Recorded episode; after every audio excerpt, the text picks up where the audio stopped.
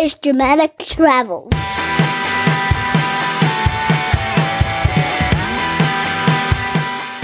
Yo out there in podcast land, Aaron Schlein here, and you have landed on episode number 27 of Dramatic Travels Family. My guest this week is Jason Jenkins, the host of Epic Education Radio, which you can find at anepiceducation.com. Jason is a fellow family travel podcaster, and he joined me all the way from his home in Mexico for this interview. Had a whole lot of fun. My chat with Jason's coming up right now. Off we go with today's guest. He is joining us all the way from Mexico today. His name is Jason Jenkins. Welcome to the show, Jason. Are you ready to share your dramatic travels? Yes, I am. Yes, sir. Jason Jenkins writes about art, music, food, cameras, travel, and parenting. Jason is the man behind an Epic Education and the Epic Education Radio podcast. He has been living abroad in one way or another since 1997 and loves traveling with his wife and kids. Jason, my friend, that's your official bio. Tell us a little bit more about yourself. Just bring us into your world. Okay, well, let's see. I um, yeah, my name's Jason. I am uh, from the United States.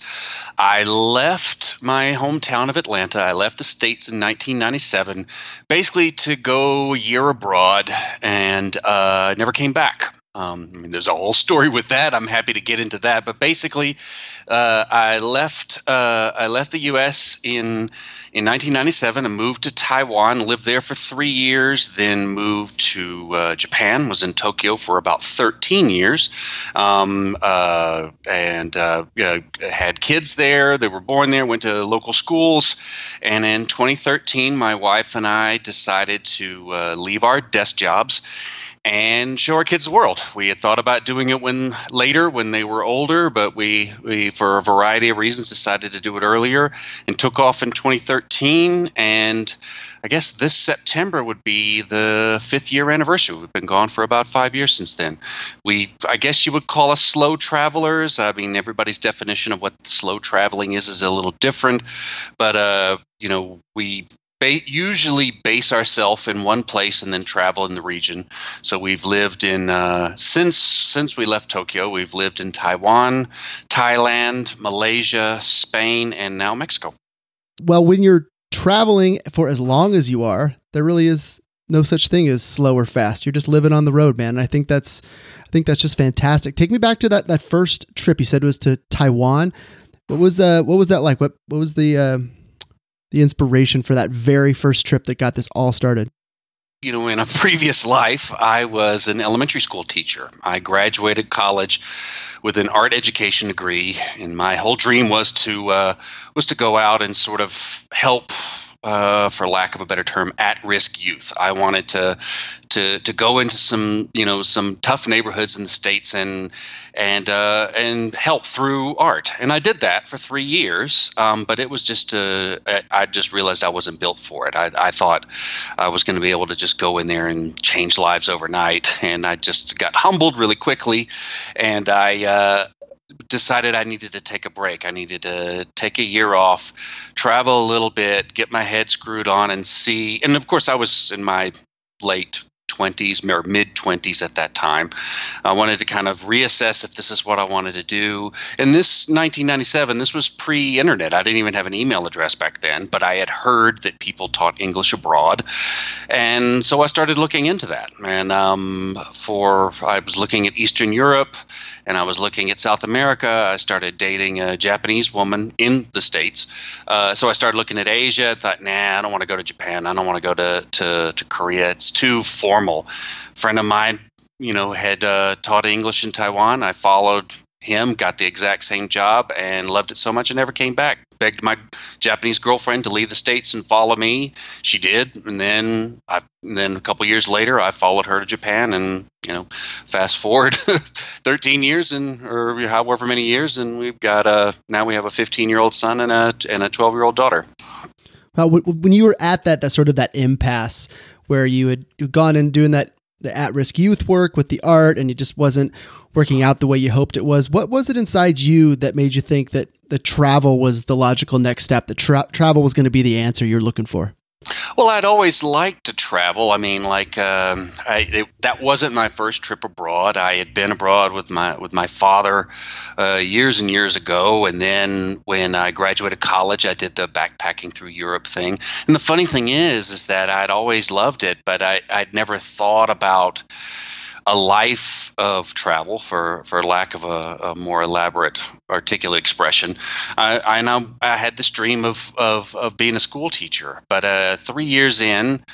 I, I, needed to try a break, and once I left, I just realized I didn't want to go back. Um, I, eh, there, you know, there's probably a part of it too that you know I went from teaching in you know an American school system in some rough neighborhoods, granted, but you know just didn't have a support network, wasn't respected by you know many of the kids, the parents. Then I went over and I started teaching in Taiwan, and I was like treated like some sage at the dinner table. Everybody, you know, just uh, you know, so maybe there was a little bit of. Uh, uh, uh, tickling my ego. But a big part of it was just the adventure. I mean, it's why we all get into it, right? I mean, I learned to ride a motorcycle on crazy streets. We did, uh, you know, uh, backpack camping all over, all over the island of Taiwan, which has lots of like geothermal things. So we're, you know, we're you know riding into the jungle and digging a hole for our own you know hot spring. I mean it was just it was the adventure that i had not had. And um and i loved it. And so there was a it just kind of opened a little little door. And i guess another part of it was the you know the sort of not just the cultural experiences that i was having there which were tremendous but all of a sudden my friends went from people who you know probably grew up 100 miles from me at the maximum to having you know friends from thailand and germany and south africa and australia. And it was sort of the first time i mean i grew up in sort of a little cow town outside of atlanta and it just sort of opened my eyes to the world and i just wanted more of it. Well you talked about isn't that what we all want? T- speaking about travel and adventure and exploration. You know i think for me and certainly for you that is absolutely the case but the more and more i learn about my kind of my fellow man and in particular my fellow americans i i don't see that as always being the case. So can you take me back into your childhood and take me back to some of that that travel you mentioned with your father some of when the seeds were planted for a lifetime of travel? Sure okay. Well um my parents grew up in an even smaller area. They grew up in uh, Mobile, Alabama, right off the Gulf of Mexico, and and uh, left. And my my parents are are quite religious. I'm actually a, a, preacher's kid, and so a lot of my early travel was going to on trips to Israel and Egypt, kind of following you know biblical places with my dad. Uh, and so that was obviously sort of you know triggered something in me. I mean, I'm going, I'm climbing in the pyramids of Giza at uh, 11 or 12 years old, and but I guess you know I, I, think what you're you're you're what you're looking for, and I think what a lot of your guests give you is this sort of like from the very beginning they've had this thing. maybe I did, but I didn't realize it until I actually like left and went out and went, holy crap, why didn't I think of this before?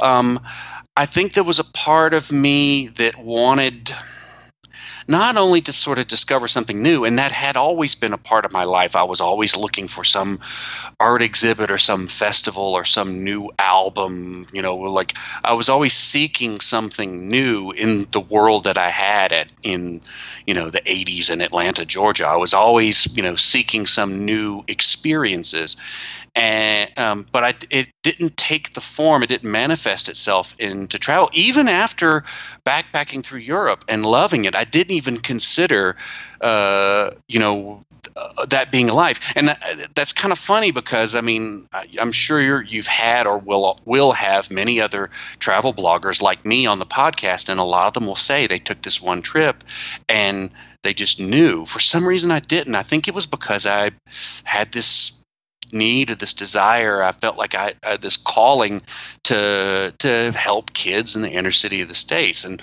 once I kind of realized, I guess you know, was humbled in the fact that I just don't know if I was going to be able to make it. I took off and that's I guess when I realized how big the world really was. Uh, I mean, the small town in Taiwan where I first left was quite different than you know backpacking through Paris or you know or these places that I had been before and it just uh, you know it just kind of opened something up in me and I needed I needed more of that I went from being a fairly cautious person I mean, I won't say uh, I'm not a scaredy cat, but I mean, but I I didn't take big risks. This this move to Taiwan was the biggest you know risk I had ever done. I, I didn't know anybody where I was going.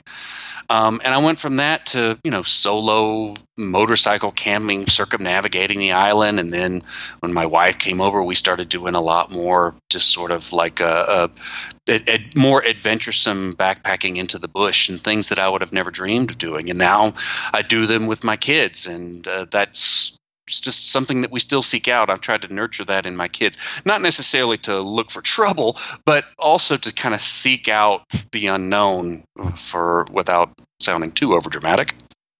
Well, I like how you took us through that progression of of risk, or at least perceived risk, because you think about something like moving overseas, moving to Taiwan. I think a very decent chunk of the population, myself included to some degree, would see that as as a risk. And you know, looking at risk just in its purest form as the probability of some negative consequence happening. You know, what kind of negative consequences do you think people perceive about traveling and in, even more specifically about living overseas? I think I mean, I, am not in those people. You know, I'm not in the non-traveler's head, but at least the the perception I get from people who write to my blog or people when I when I visit and go back to the states and tell people, you know, where I live and things. Obviously, the first one is danger. They think the world is dangerous. They think that people are out to get you. Um, I've I've experienced much more of that in the last nine months since we've been in Mexico. When I go back to visit my friends, you live in Mexico. How could you live in Mexico? Well, you know, it's it's it's great to kind of pop that bubble and also to give some perspective because there you know there are risks in a lot of places in, in the world and you know that that you know dealing with perceived risk real risk and then how to how to leverage those things is, is a good chunk of life but I, I, I to kind of circle back to your question I think the first thing people are worried about is like literal physical safety. They think that people are out to get you. And the thing is, you know, they just aren't. Most of them are either fascinated by you or or couldn't give a damn that you're standing there. It's it's one or the other. Um, I mean, you have to be aware of pickpockets or thieves, and in you know certain places of the world you don't necessarily go out at night, or you kind of are aware of where you are. But the world's a whole lot safer, and there's a whole lot more people who would rather talk to you or help you out than than you know whatever kind of nightmare scenario. After that, I think um, people worry about, I guess, you know, health issues. You know, am I going to get sick from the food? Am I going to? You know, what happens if I, you know, have a car accident or things? So you you deal with those things the same way you would in other places, and hospitals are pretty good around the world. I'm I think I'm enjoying uh, uh, you know healthcare in Spain, Malaysia, and Mexico more than I did in uh, the states. Uh, you know, in my very specific situations, I'm I'm I'm not I'm speaking in my specific thing, not in uh, uh, the broad generalities. I know there's different everywhere, uh, but physical safety is, or you know, and health issues are fine. I guess the third would be communication um, and being able to communicate what you want, and that's that's also a reality that's perfectly manageable. And sometimes some of the most fun interactions have been when neither of us could actually speak to each other. Uh, I've picked up some language along the way, but I'm not fluent in anything, um, and and have not been but have been able to to manage. If anything, it's easier now with Google Translate on there. I'm not I'm not saying that that you should use that as a crutch everywhere you go, but it's it's easier to get your point across now than any other time you know in human history, really. Well, yeah, and that that idea of communicating with people when you don't have a common language that is one of the for me that is those are some of the sharpest and some of the most fun memories from my travels is sitting and struggling through a conversation where you don't speak the same language, or in a couple cases, I, f- I found where I came across someone who I didn't speak their native language. They didn't speak English, but somehow we discovered that we both spoke just a little bit of French and we would, you know, muddle through a conversation. It was so much fun and it was so memorable. And those are the kind of things, those those memories, those that you could just take with you for the rest of your life and just just really treasure those free memories, those free souvenirs you get from from travel. I was really fascinated by talking when you're talking about talking to your friends back home or the readers on your blog. Um, do you feel like you get any any movement in their opinions by sharing those stories, especially in Mexico? Because here in the states, yeah, it's nothing but you know Me- Mexico equals war zone, danger. Don't go there. But you're clearly living there in safety. You're speaking to me now through Skype. I don't hear any gunfire in the background. So, I mean, what is what are those conversations like? Well, I mean, I, to be honest, the I have them mostly when I'm back in the states. When people interact with me through comments on the blog or in various like travel forum groups online most of those people are already sort of you know they're open to the idea of of uh, you know travel in in Latin America. Usually what I get is when I'm I'm visiting the states and I'm you know visiting my parents and I'm you know I meet some of their you know one of their friends at their neighborhood or at their you know wherever. And the the initial look of Mexico you live in Mexico and it's sort of like you know uh, you've probably heard these sort of comparisons before. I mean oh yeah there are parts of mexico that are very dangerous but they are they are literally hundreds, thousands of miles away. I mean, there's certain neighborhoods in Chicago and Detroit and St. Louis that I would not go to uh, ever. but I, that doesn't mean that I would uh, uh, that I would not, you know, advise people to go to the United States. I mean, you have there's there's certain perspectives that that other people can maybe articulate better than I. But I mean, as someone who's lived out of the states for a long time, a lot of people are sort of are like, "You're going back to the states, isn't it dangerous?" I mean, you know, you they uh, my my in-laws in Osaka, Japan, were you know vehement, and this is 20 years ago that that uh, their daughter, my now wife, could not go to the states by herself, and this is before the weekly you know the weekly mass shootings that are happening today. If you look at the headlines from outside of the states it's pretty extreme you know. Um, but to, to circle back to Mexico, I'm, I'm actually I'm uh, you know I just stopped writing uh, working on a post on Mexico City uh, that I've been working on the, the, the last two days to do this interview with you. I was just there for a daddy daughter weekend. Me and my 12 year old girl went down there for three or four days, and I can't wait to go back. And most people, when they think of Mexico City, they think it's you know it's it's riot police and you know and drug cartels which is not true most of the the violence and, and I'm not trying to excuse any of Mexico's problems. I mean, it certainly has some, but most of the, the issues with cartels and things like that, that's that's up near the American border. You know, I mean, it's it's that's it's where things are crossing. Mexico City is a fantastic, uh, you know, very European-like city with massive parks and tree-lined hipster neighborhoods and ice cream parlors and art galleries, and I can't wait to go back. Um, and I try to express that to uh, to people. Actually, I was uh, oh, I know the reason I brought this up is because I, I, looked up. Uh, I just looked up a Wikipedia page on like you know highest murder rates, and yeah, there's a lot of Mexico cities in there, and a lot of Brazil cities, uh, but there's also St. Louis, Baltimore. Uh, where was it? There was like three or four cities that were higher, and Mexico City wasn't even in the top 20 of those. So, you know, a little perspective is in there. And would I not advise someone to go to St. Louis? No, but there's probably a certain area, a neighborhood of St. Louis that I wouldn't go anywhere near. And that's that's what uh that's what a lot of Mexico's like. Where I live right now, uh, is a place called San Miguel de Allende. Um, you should definitely, your listeners, if you've never heard of it, look it up. It's actually now Condé Nast Travelers uh, has just you know voted it the you know the best city in the world for the second year in a row, which is not good for me because that means the my rent may go up as more tourists show up and more retirees. There's 10% of the population here is Americans and Canadians or retirees. Uh, it's you know it's a picture postcard town with festivals going on all the time and great food and warm and welcoming people. We've had the only places where we haven't felt welcome are in like tourist spots like Cancun, you know, in the Yucatan Peninsula.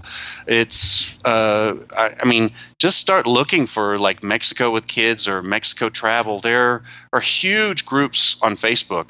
And there, you know, once you arrive here, you realize how many tens of thousands of other North Americans uh, and Australians and and British and and we've even bumped into some Japanese and Russians and French that all live here because it's that nice. Well, it's definitely going on my list. You might see me down there sooner than later, Jason. I hope I don't uh, cause your rent to go up, but I'm going to have to be checking that out. so let's talk. Let's talk a little bit more about your family because you, you have a, you do have a fantastic, wonderful situation where you're kind of permanently on the road, not just with your wife, but with your kids. Can you just talk about what it's like being a dad on the road uh, and what it's like for your kids growing up in this unique lifestyle? Sure. Okay. Well, um, uh, as I said previously, you know, my kids were born in Tokyo, and they, you know, we we lived there for until my son was 11 and my daughter was seven. That was 2013, and uh, then we we sort of hit the road. And part of the reason was basically to to be with them. We lived in uh, East Tokyo in a nice kind of working class neighborhood. Uh, the kids had lots of friends, but they were the only sort of uh, non-Japanese kids. I mean, their mother was Japanese, but they look like me. They white, freckle-faced little kids, right? So uh, we used there was a there was starting to be a few identity issues. Uh, I mean, which any kid, you know, kind of growing up in a different culture might experience. But we realized that we wanted to kind of show them the world a little sooner than later because our neighborhood was pretty homogenized, and it wasn't it wasn't an issue of bullying or racism. It was more of just the kids and the parents in the neighborhood didn't really see beyond the neighborhood, and you could find this you could find this in in uh, any city in the states or Australia where or the UK wherever where people don't really look beyond their town. You know, all conversations sort of deal with things uh, uh, within you know 30 miles of their home, and we wanted to show them the world was a little bigger and that there were other people like them and and, uh, and there was other races and cultures and all those kinds of things. Just wanted to get a little exposure, and so we uh, we took off, and it was uh, you know it, it, was a little uh, rough in the first few months, just because you know Tokyo is a super safe and kind of secure womb, and kind of learning how to deal with that. But then once we got out, it was amazing the sort of the way they sort of expanded their ideas uh, and their sort of perception of the world, and and also sort of opened up from becoming very shy to haggling at guest houses and helping us get a better deal because they're you know cute and speaking in the local language. Uh, uh, you know, obviously, education was a big part of that, uh, or is a big part of any kind of long-term family travel. Uh, I can get into the sort of the details of how we did that if you like, but the the sort of truncated version is we started off with just sort of school at home as far as homeschooling. I mean, it was pretty much you know we did this hour we'll do English, we'll this hour we'll do math. Then we went the total opposite direction and went into you know what some people call unschooling where we let the kids sort of control their own curriculum completely. And that didn't really work for us as well. And then we sort of found a happy medium between that and i could you know i can detail that or, or send you a link to the sort of system that we came up with. And we did that for what two years two and a half years? Uh, we also integrated in something that I would recommend to anybody traveling long term or short short term. And when I mean short term, I mean a couple months. Uh, is uh, look for prog- you know, look for international schools that have something called a distance learning program. Uh, this, you know, d- different programs at different schools, but this is usually where. Well, let me just give you an example of one we used in uh, Malaysia. We were we were based on the island of Penang in uh, um, w- uh, the west side of Peninsular Malaysia, and uh, there was a there was an international school nearby which had a what's called a distance learning program. We went, we signed up. The kids uh, cost 150 bucks for the entire semester for both kids. And neither kid was actually a member of the school. They didn't wear the uniform. They didn't go to classes but they could join the soccer team. They could use the english library.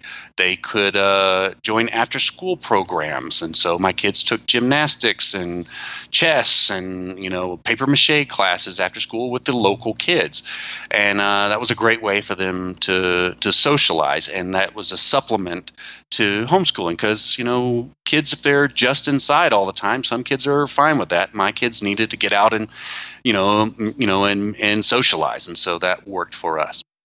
Talking about education a big part of of education and travel is that building of confidence which you described very briefly talking about going from being shy kids to haggling at the market. Can you just speak for a minute about the development of your kids confidence through these travels well, sure, because travel travel can teach a lot of different things. I mean, obviously, it can teach patience, um, especially if you're doing long term budget travel like us, which means that instead of taking the fastest, most expensive route, you're sitting at a bus stop for a long time, then you're sitting at the airport for a long time, and then you're transferring to another airplane. And eventually, even though those those kinds of times can be excruciating at first, they do you know tend to help kids learn to learn to wait, learn to occupy themselves.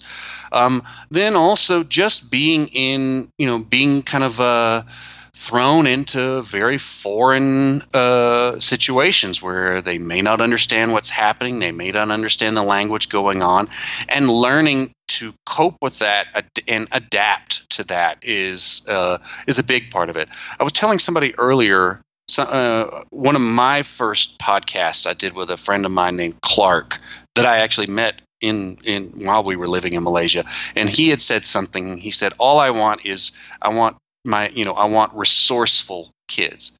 And there's something about travel and being out of routines and kind of moving around that helps kids build a resourcefulness. And the way I define resourcefulness is to is to be able to understand what you know what you can understand and comprehend. Also, to have a grasp of what you don't know and what you don't understand and be able to leverage those two to get what you want. Now, at their age, that may be they just want to, you know, they just want to get this seat on the bus. Uh, you know that you know the four-hour bus through the jungle, but later on it, it could be a job that they want. They, you know, being able to you know accept what you don't understand or what you don't know, figure out how to to learn it. And there's I'm, I'm trying to figure out a way to, to explain to you how how travel does this, but uh, but certainly being in a in a variety of situations made the kids a little more comfortable in themselves and being able to handle things. Uh, you know, our kids went from uh, you know being or at least our son it was was rather shy at first and now he could be quite gregarious or at least be outgoing to get what he wants because he realizes the you know maybe the people aren't out to get him. I mean now that he's a teen you know the, there's different things happening. You know uh, you know social interactions with other teens are different than social interactions with the guy at the marketplace or the or the boat driver say. But uh, he has learned to exert himself probably at first out of just necessity you know, to be honest. Um, maybe another part of this that could tie in was when we left malaysia we after a little travel just driving around the states we moved to Spain and we were based in Valencia, Spain for two years. And after homeschooling for two years, our kids uh, said they wanted to try something new. My son wanted to play uh, football, soccer, sorry. Um, and uh, so we put them in local schools in in Spain, and none of us spoke Spanish at all. And so, you know, this sort of throwing the kid in the deep end is perceived in different ways by different parents uh, but it totally worked for us. I mean it was it was hard for the kids at first but uh, but uh, we left Spain two years later with two kids fluent in Spanish, or I mean, close to fluent. I, you know, fluency is a is a loaded term. With loads of friends that they keep in contact with, and a deeper understanding of Spanish culture than my wife and I will ever have. And um, I think I think that's a big part of it. Uh, that sense of accomplishment when they do navigate a situation uh, you know in their favor it does make them more confident uh, when something else comes along. And this this can happen even with younger kids. I mean what's the biggest fear of all of us is the fear of the unknown. And if you are thrown in enough situations where you don't know what's going on you tend to become a little more comfortable in you know in those situations or at least you you don't push the panic button as fast as you might well, what you're doing with your kids is just you know head and shoulders you know way beyond you know what the experiences that I had as a kid, and quite frankly, the experiences that I'm likely to to give to my kids. But you never know. I'm I certainly would love to expand their universe and just do something incredible. You know, like what you're doing with your family. What really caught my attention in that last story you told was was your son wanting to play soccer because I I love sports as kind of an equalizer amongst human beings. What was that experience like for your son and then for you guys playing you know playing sports in another country as an equalizer? Well, that's basically soccer was his door into each of these countries, and that was that was tough. I mean, talking about navigating some situations when you don't know what's going on. Um, when we uh, uh just to back up, we let you know I we I said we left in 2013. Our first stop was Taiwan, where my wife and I had lived long before marriage and kids, and we still had a lot of friends that uh, lived there. Either they were non-Taiwanese who had married locals, or local friends of ours who uh, had just you know stayed in their their hometown. We were able to sort of make some connections with local soccer teams uh, through them. Then when we went on to Malaysia and then on to Thailand, Malaysia, of course, is an English speaking country, which made it very easy to find. Uh, Thailand is not. Um, but uh, you know, it took some research, and then we found uh, uh, we you know we were in Chiang Mai, which is in the north of the country. We went straight to the the Chiang Mai official team and to their kids division and you know had written things down and printed things out so that we could explain in you know in Thai. Uh, I mean not not that we were you know anywhere near the right pronunciation. We had things written down. If our son could join and uh, and he was able to uh, then you know we we did that again. And you know when we went back to to Malaysia we moved back to Malaysia for an entire year and uh, there he played on three different teams um, and uh, and got good enough to where when we decided uh, to move on to Spain, we had already sort of prepared uh, a few things, but now we're going through official channels. We're not just playing for just a little local, uh, you know, local team here, a local team there. He uh, he tried out for third division, you know, Spanish La Liga team. Um, so we had to go through FIFA. It took forever. Um, I mean, and when I mean it took forever, maybe forever means nine months to get him through. He was on the team practicing, but because of all of the paperwork that FIFA, that I had to deal with with FIFA, he actually could not play in official games for the first nine months we were there. Um, but that experience for him uh, I would say, you know, was like, I mean, without being too dramatic, was uh, life changing, life altering. It ended up in the end that he's, you know, he realized he's not going to he just doesn't want to be a professional footballer, um, partially because you know he wonders if he has that skill level, but he also had was had the self awareness to say, I don't want to do this every minute of every day. I don't want to train all the time. I want to hang out with my friends. I want to I want to travel and I want to do other things. And if I continue on this path, I will do nothing but play football until I either break a leg or make a you know multi million dollar deal.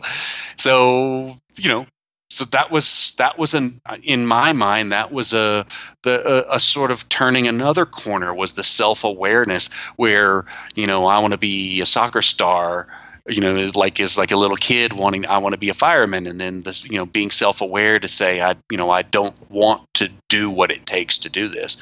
Um, so that was a big step. And that and um, uh, what I would say uh, I was saying this to some blog reader recently is if anybody does plan to take you know a month or more in another country a lot of people approach me about uh, you know who who want their kids to learn Spanish, whether it's in Spain or in Mexico, or or they want to learn Japanese and they want their kids to you know to go to a Japanese school for a month or something like that.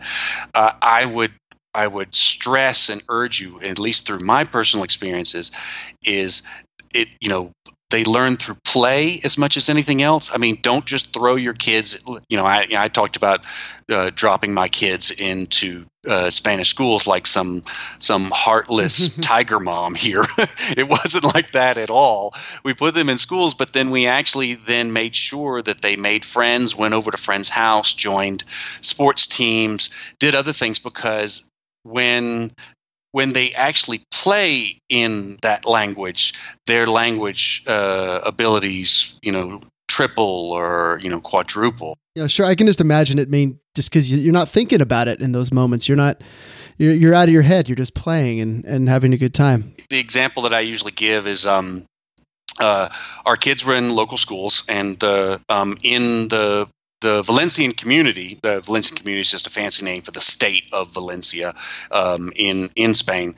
Um, schools there, uh, they have a the siesta break. They have a two and a half hour break in the middle of the day where uh, most people leave their jobs, leave their schools, go home and have a big meal with the family.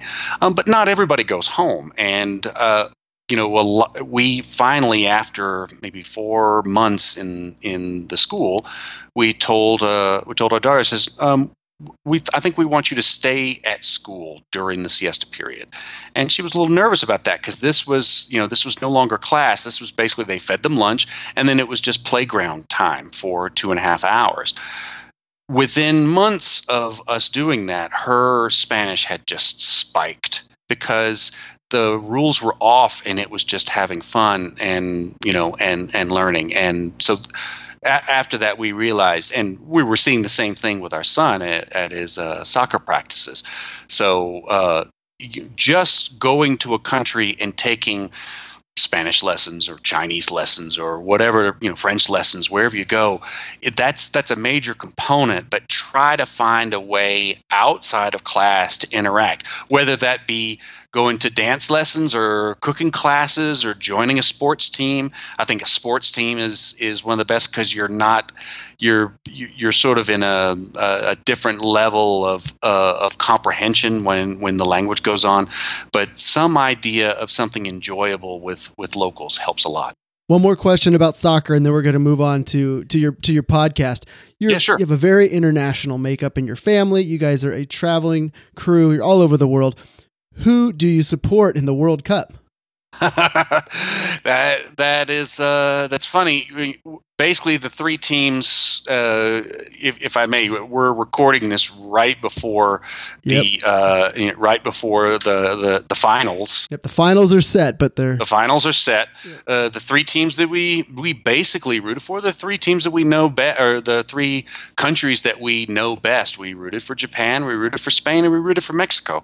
And especially being in Mexico, we were we were uh, uh, you know, really going to Mexico because we were going to restaurants. I mean, here in San Miguel or in you know in in in this time zone, most games are on at 9 a.m. or 1 p.m. So we would go out to a local cantina that would open up for this or a local restaurant, and it was so much fun to watch with with people who are you know have a real emotional investment in it. But uh uh, Spain played really well. Japan played really well, except for that one game where they just ran the clock down just to get to the next finals. That was kind of lame. But uh, but yeah, we we rooted for all of them. I don't have uh, I don't have a dog in the fight anymore. I guess out of the two, I would uh, out of the two uh, finals now, I would root for Croatia just simply because I I want to go there. Well, there you go. You can go celebrate in Croatia. Yeah, that's going to be a fun game. And yeah, by the time this this airs, the World Cup will be long in the rear view. But uh, it's been a whole lot of fun. We're speaking with Jason Jenkins today from the Epic Education podcast. You can find him at anepiceducation.com. So let's talk about that podcast, Jason. What is an epic? Uh, what is Epic Education all about? And tell us what we can learn when we tune in. Okay, well, um, the the blog is called uh, An Epic Education, and I started that when we left in 2013, just because. And I, and when I say epic, I mean uh, obviously uh, the word is used now by snowboarders and you know and uh, and free divers to explain extreme or awesome. But I also wanted it to uh, to really denote the the the true meaning of it. I mean, epic as in you know Odysseus and Ulysses and the the long and the the long adventure basically. Um, and I wanted to put education in there because basically this is how this is how we learn now.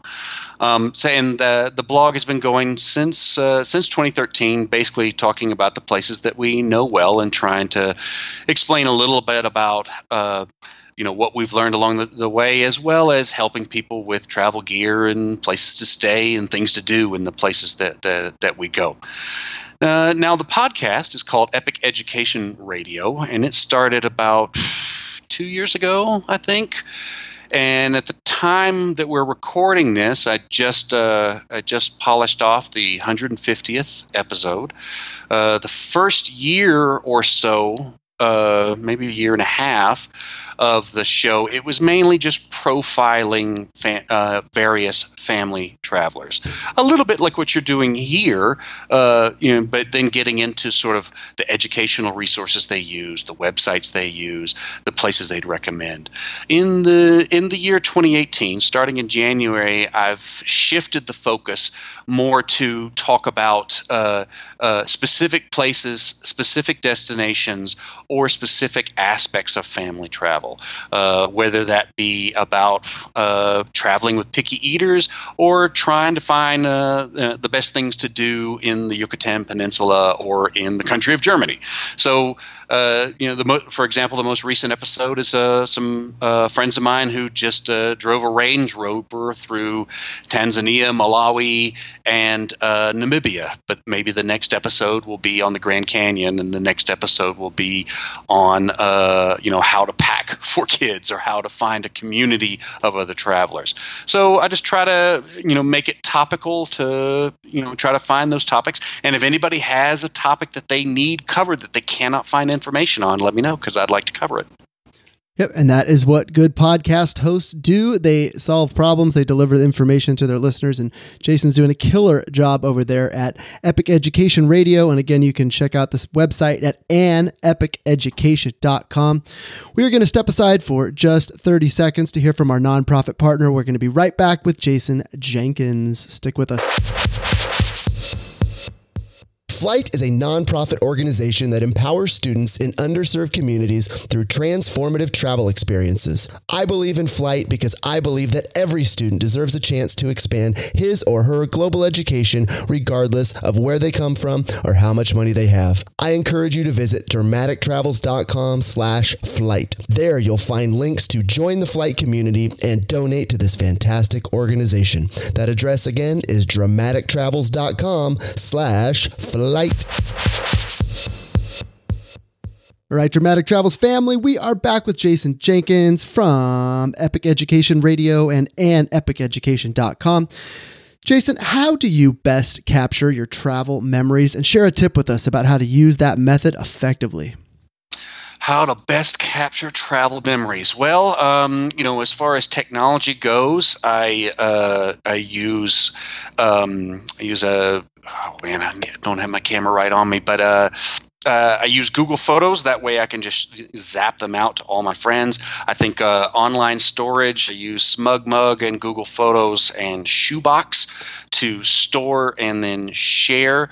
Um, but then, as far as uh, the sort of instant share, I'm, I'm, just starting to fiddle with Instagram Stories. I think they're fun. I lo- definitely love Instagram, and I'm starting to use that a little more than I used to yeah, Instagram stories, whole lot of fun. Definitely uh, keep with that. You can do a whole lot of fun stuff and really just share and engage with people on on that. I really enjoy it myself. So, Jason, recommend a book for us. Travel related book, fiction, nonfiction, guidebook. Your your choice. Wow. Okay. Um, for the parents or for the adults, I guess I should say. Uh, one of my favorite books is the is the song lines, and I'm just uh, at a loss of his name right now. Hold on, I'm gonna get get that for you. Ah, yes, Bruce Chatwin. Uh, the, the late great uh, Bruce Chatwin wrote a book called The Songlines, and it will sort of justify some of your travel desires as something that is innate in you. Um, and then, as far as um, as other books that I would recommend, I would I would definitely look into uh, it, depending on the age of your kids. I think the Rick Riordan books are fantastic to read together. They are fantastic to read as audiobooks, and then they can also inspire uh, reading some of the classics. I mean, the original series of the Percy Jackson books, you know, got my kids interested in Greek and Roman, uh, uh, you know, mythology.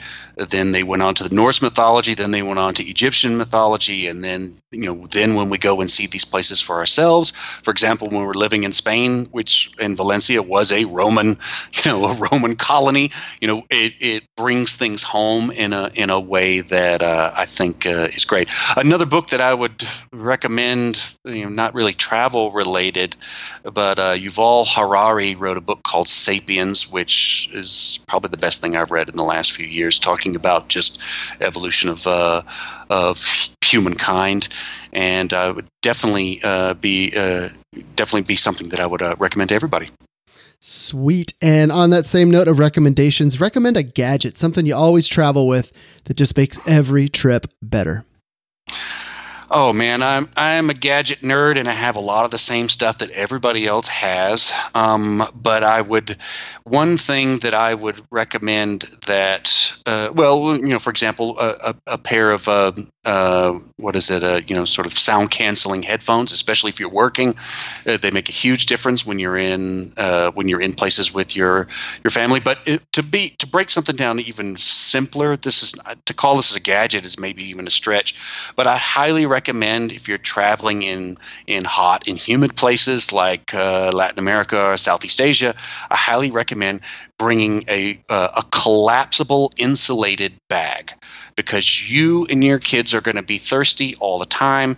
So wherever you are, you stick a, a bottle of water in the freezer, you freeze that water bottle, then you drop that in the insulated bag, you throw another two bottles of water on top of that, and you are good to go with cold water for an entire day. And that makes a huge difference, huge difference in so many places in the world.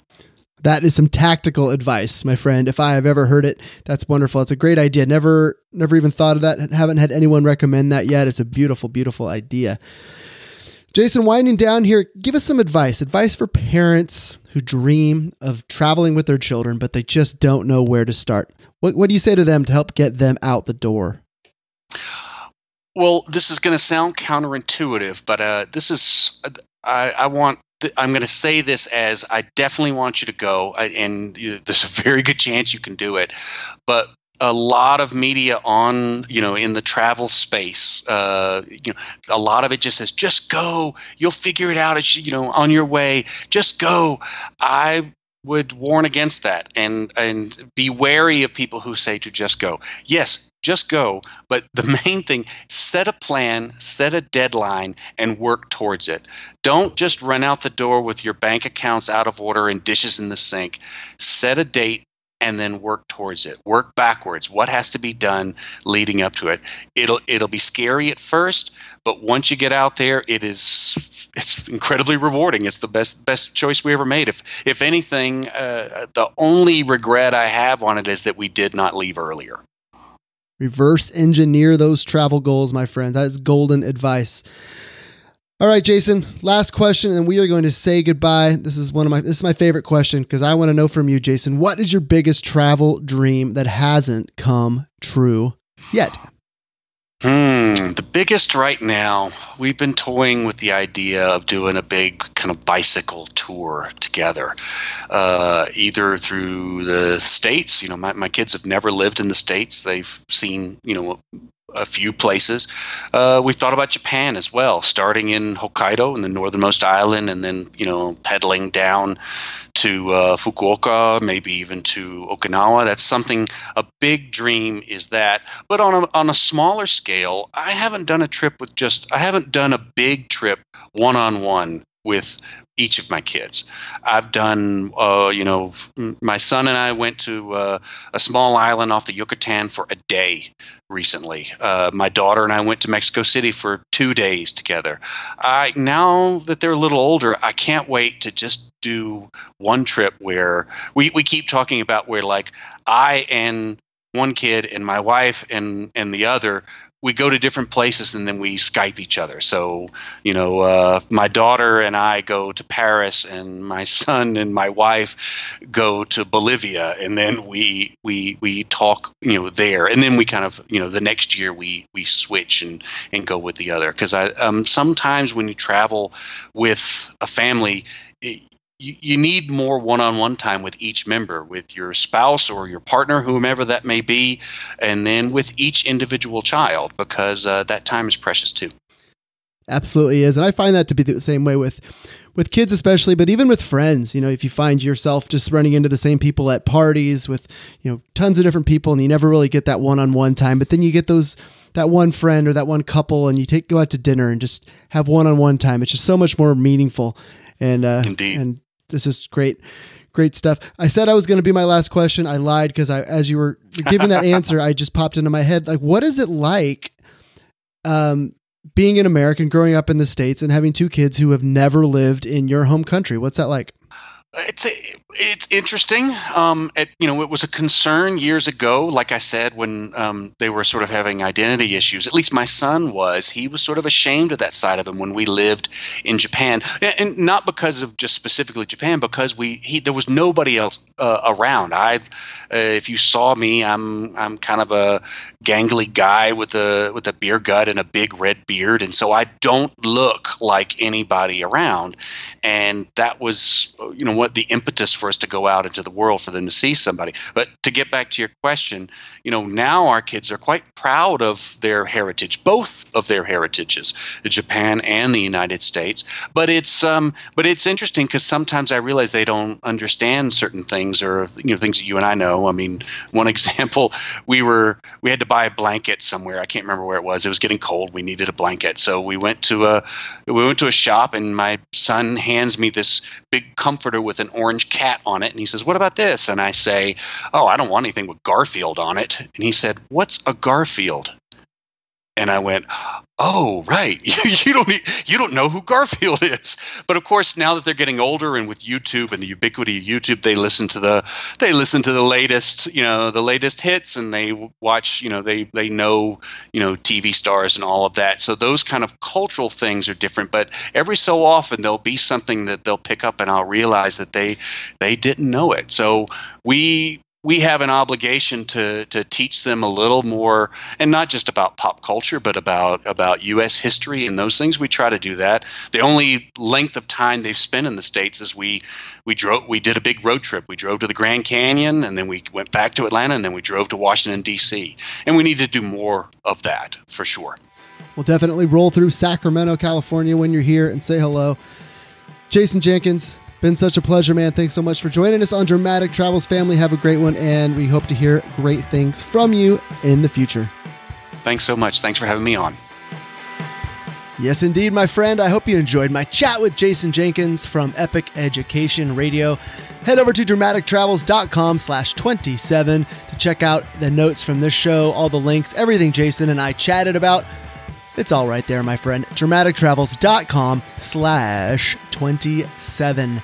All right, my friends, we're going to talk next week. And remember, your emotional memories are your most powerful memories. So put some emotion in your motion.